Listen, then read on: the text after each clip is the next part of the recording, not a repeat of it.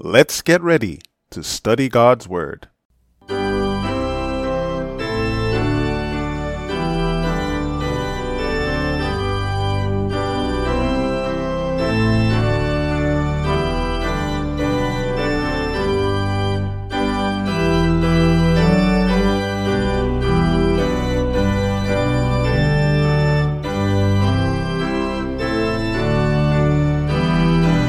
Greetings to one and all.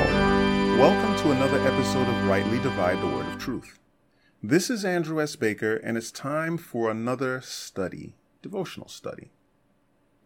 Please be sure to visit our webpage at biblestudy.asbzone.com, where you can find links to our previous episodes and various Bible study resources. Let's have a word of prayer before we get into today's study. Dear Heavenly Father, we want to thank you, Lord, for your mercy, your goodness, and your grace. And we want to thank you for your law. And as we discuss these topics today, please give us your wisdom and help us that we will rightly divide your words of truth. In Jesus' name, amen. Today's study is entitled, The Law and Grace. And in fact, it's a little broader than that. It's really the law, the penalty of the law, and grace. We're going to look at two passages for our study today. And they are interesting passages. Romans 8 verse 7 and 1 Timothy 1 verse 9. Romans 8:7 from the King James says, "Because the carnal mind is enmity against God, for it is not subject to the law of God, neither indeed can be." And 1 Timothy 1:9 says, "Knowing this, that the law is not made for a righteous man, but for the lawless and disobedient, for the ungodly and for sinners, for unholy and profane, for murderers of fathers and murderers of mothers, for manslayers." Okay, and it goes on. Now, I've taken these two verses alone because the key parts that I want to focus on are in Romans. It says that the carnal mind is not subject to the law of God. And then in 1 Timothy, it says, the law is not made for a righteous man. As usual, we emphasize the key principles of Bible study. One of the principles that we're going to kind of deal with today is the tension between various verses. Okay, most of the time when we talk about the tension between verses, we're speaking about things like between law and grace, between faith and works. But sometimes there's tension when you're discussing the same topic, like the law. So here we have one verse from Paul. Both of these are from Paul, but one verse from Paul says, the carnal mind, those who are living in sin, those who are not aligned with God, are not subject to the law of God. And then we have another verse from Paul saying the law was not made for a righteous man. And thankfully, these are not the only two verses about the law in the Bible, or we'd be kind of stuck because they are pretty much saying opposite things, or they appear to be at least from the verses that we have selected here. And there are people who will use the one, because many people are opposed to the law. They see the law in a very negative context, and therefore they see grace as being something that annihilates the law.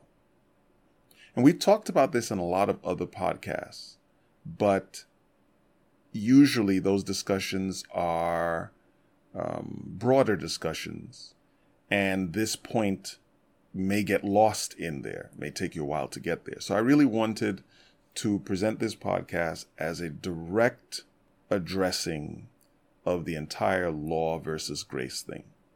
Okay?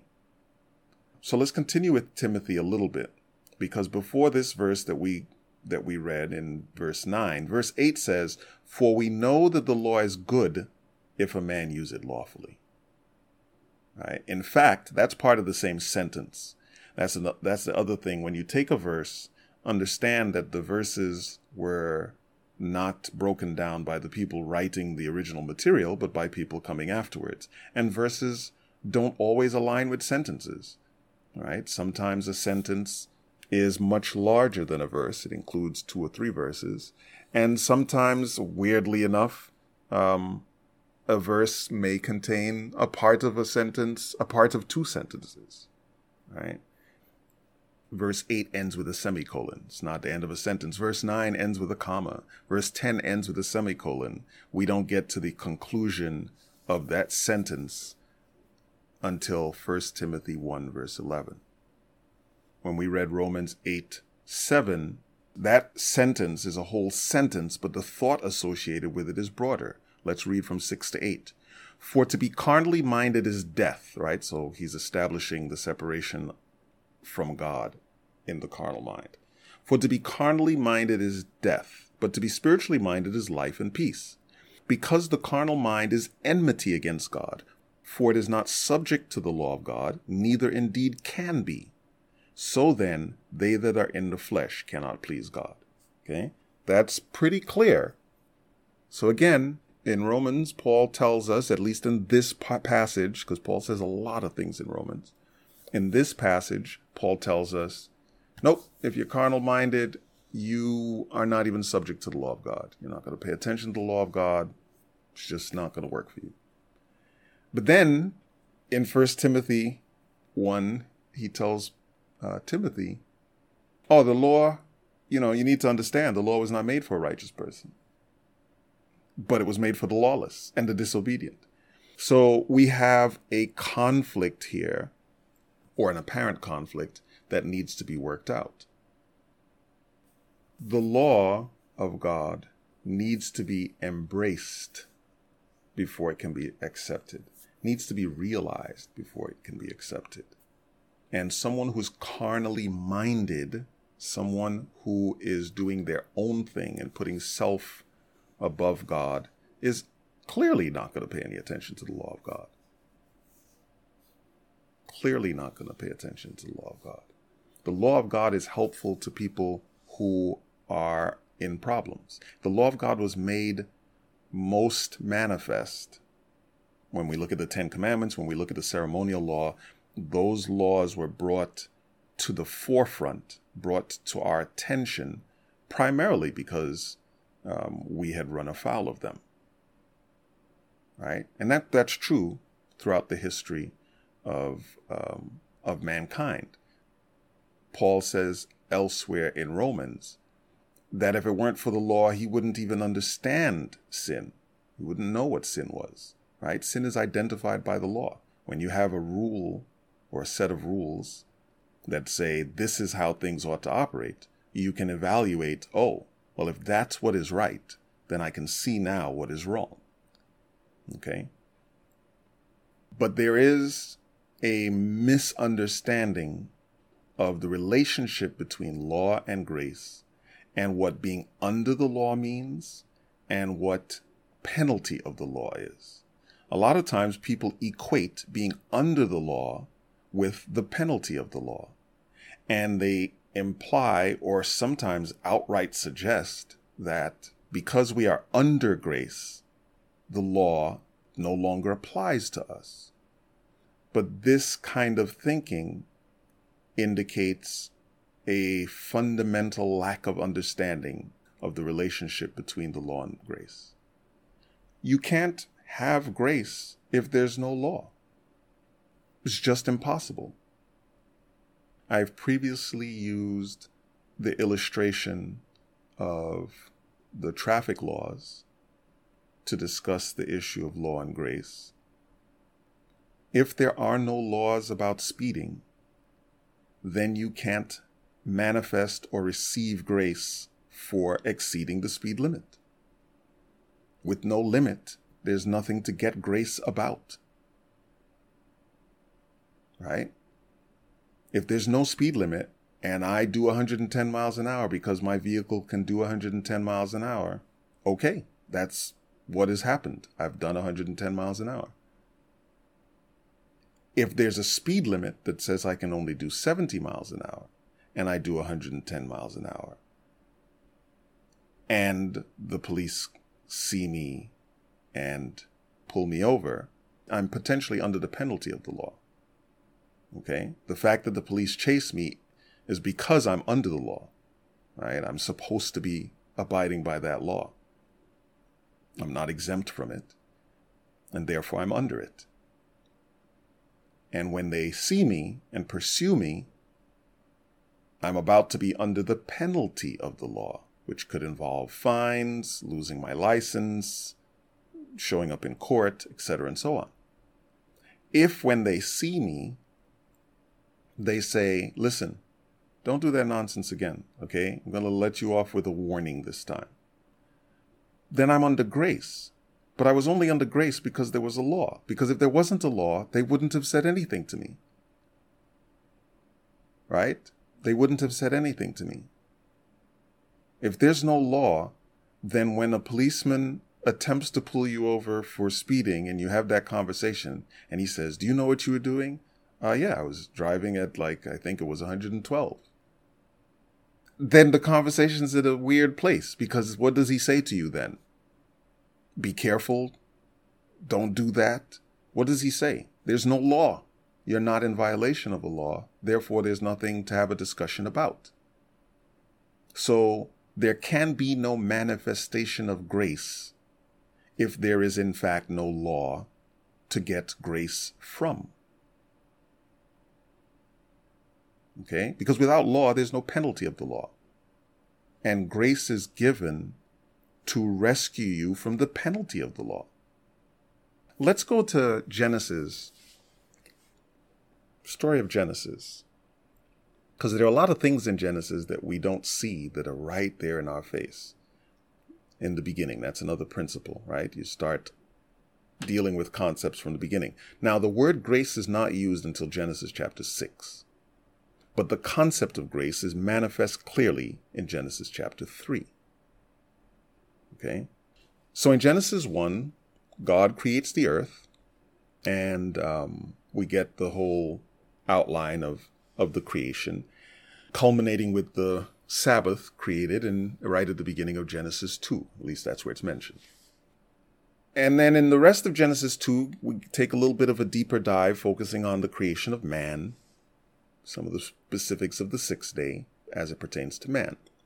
And in Genesis 2:15 through 17, the Lord does something very specific. It says in verse 15, and the Lord took the man and put him into the Garden of Eden to dress it and to keep it. And the Lord God commanded the man, saying, of every tree of the garden thou mayest freely eat, but of the tree of the knowledge of good and evil thou shalt not eat of it, for in the day that thou eatest thereof thou shalt surely die. Okay, so here we are in perfection. God has just created man. He has just put him into garden. And he places upon man a law. Man is subject to that law. Man is under the law. But under the law doesn't mean under the penalty of the law, because man has not sinned at this point. So man is simply under the law. He is subject to that law, but he is not subject to the penalty of that law because he has not violated that law. Not in Genesis 2. Okay? So here he is under law, but he's in perfection. And he can do everything that he wants except as it relates to that law. Okay. The beginning of Genesis 3, we see that Eve is deceived. She takes fruit back to her husband. He eats it with her. And then they're hiding, right? So sin now has been manifest on earth by both Adam and Eve. Genesis 3, verse 9. And the Lord God called unto Adam and said unto him, where art thou? And he said, I heard thy voice in the garden, and I was afraid because I was naked, and I hid myself. Verse 11. And he said, who told thee that thou wast naked? Hast thou eaten of the tree whereof I commanded thee that thou shouldest not eat? Okay, so God is saying, did you violate my law? Who told you you were naked? Did you violate my law? Because if you violated my law, that's going to bring you under the penalty of the law. And we see the penalty of the law manifest starting with verse 14, right? So God questions Adam, and then Eve does not question the serpent. He knows what the serpent has done, and he starts with the serpent backwards, right? So the serpent now is punished, then Eve is punished, then Adam is punished, right? Or at least the punishment is proclaimed.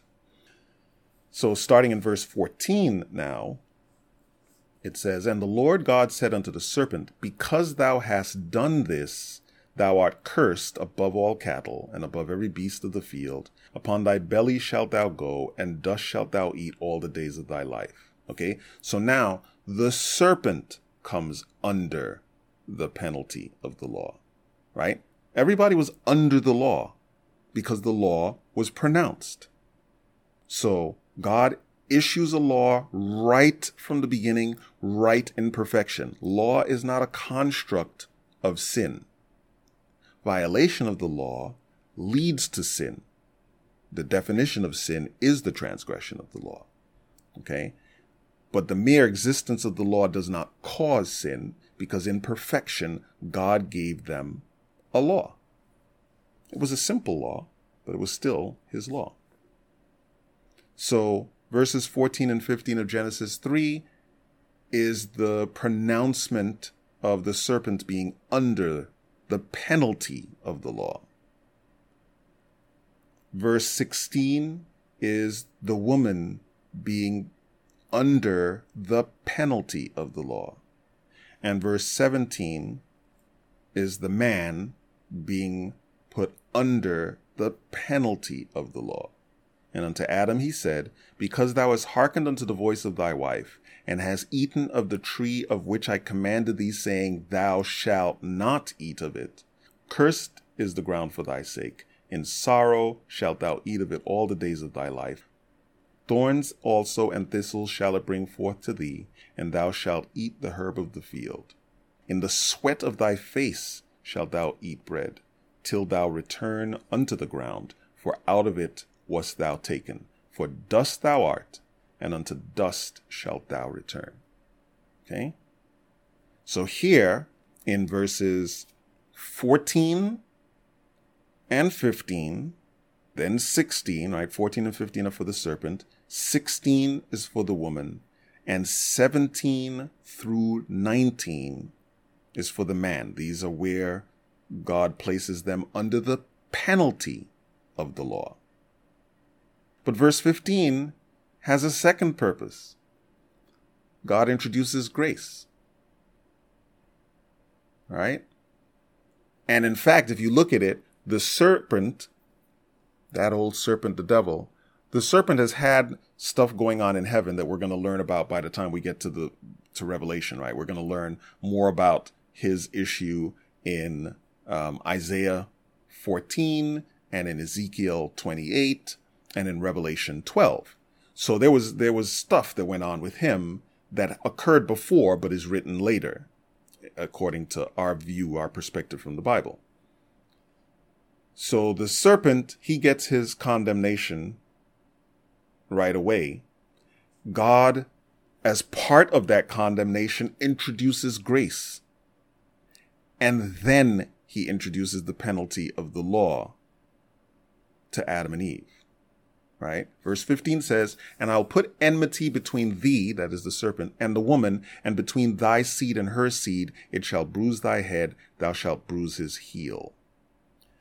The seed of the woman is essentially Christ. It does refer broadly to everyone that she would bear and everyone that would come from Adam and Eve ultimately, but it specifically ends up pointing out Christ because it is that seed that ultimately bruises the serpent.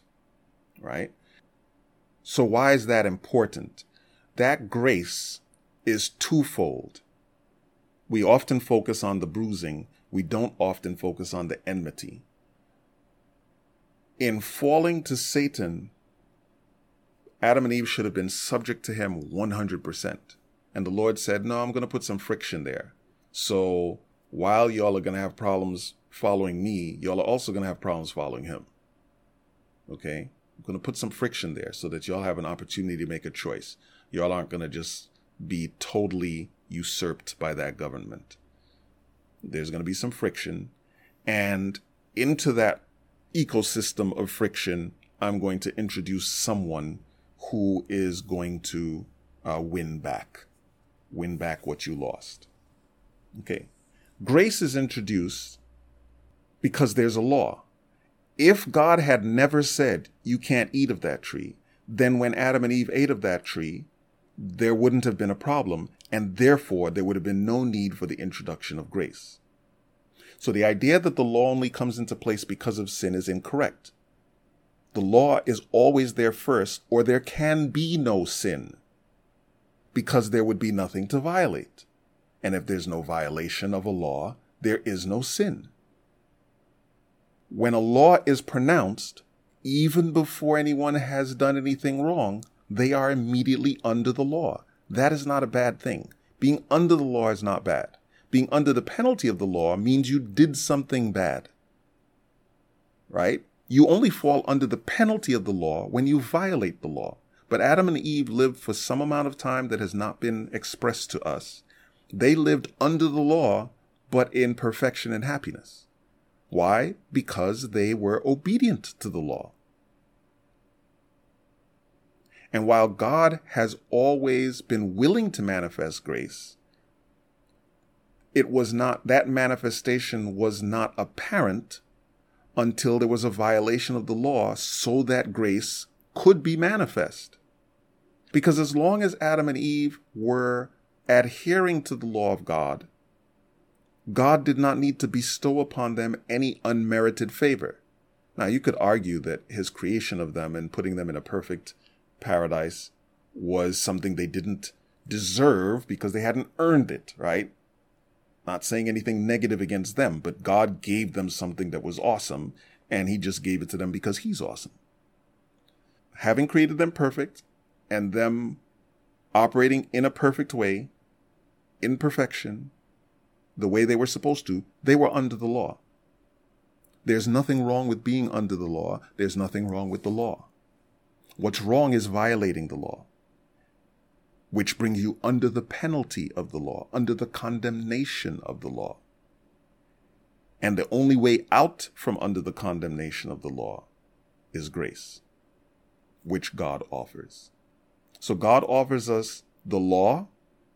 He offers us the power to keep the law. And he offers us grace when we've broken the law. And a part of that grace is the power to again keep the law.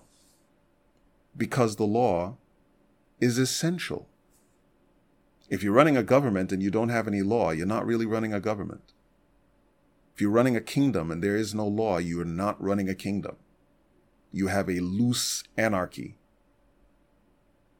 So we need to understand. I hope that this has been helpful in understanding the relationship of the law, being under the law, being under the penalty of the law, and grace. Adam and Eve were created perfect. They were given a law. Adherence to that law allowed them to maintain perfection. Disobedience to that law brought sin and put them under the penalty or condemnation of the law. God gave them grace. And that grace is not simply, well, just do what you want. There's no law anymore. But that grace says, I'm going to bring you back in harmony with me and my laws. Okay? If they were to remain carnally minded, they would die. They would fall away as Cain did. But to be spiritually minded is life and peace. Just remember that. We know that the law is good if a man use it lawfully. Okay? because the law is a transcript of the character of God and shows him the path that God wants him to be in. And by the power of God, he stays in harmony with God. Romans 8:7 tells us, because the carnal mind is enmity against God, for it is not subject to the law of God, neither indeed can be. So then, they that are in the flesh cannot please God. We need to be in the Spirit. We need to be transformed by the renewing of our minds, so that we are not carnally minded, so that we can abide by the law of God through the power of the Holy Spirit. Let's close with a word of prayer. Dear Heavenly Father, we thank you, Lord, for your laws. We thank you for your guidance. We thank you for your instruction. We ask you to give us grace, power, strength, desire, that we may serve you and follow your laws and live in harmony with your will. We thank you for the plan of salvation to bring us back into harmony with your will, and we ask you to help us to rightly understand your truth in this regard. In Jesus' name, amen. Thanks again for listening to this podcast. Remember, you can find Rightly Divide the Word of Truth on Google Podcasts, Pandora, Spotify, Apple Podcasts, or wherever you normally obtain your podcasts. And be sure to check out the True Wisdom Bible Study podcasts, which are done in a discussion format. You can reach us via email at biblequestions@asbzone.com. We look forward to hearing from you, whether you have questions, comments, suggestions, or concerns. We appeal to you as Paul appealed to the Thessalonians. Brethren, pray for us, that the word of the Lord may have free course and be glorified, even as it is with you. Until we meet again next time, may God richly bless you as you prayerfully study and share His holy word.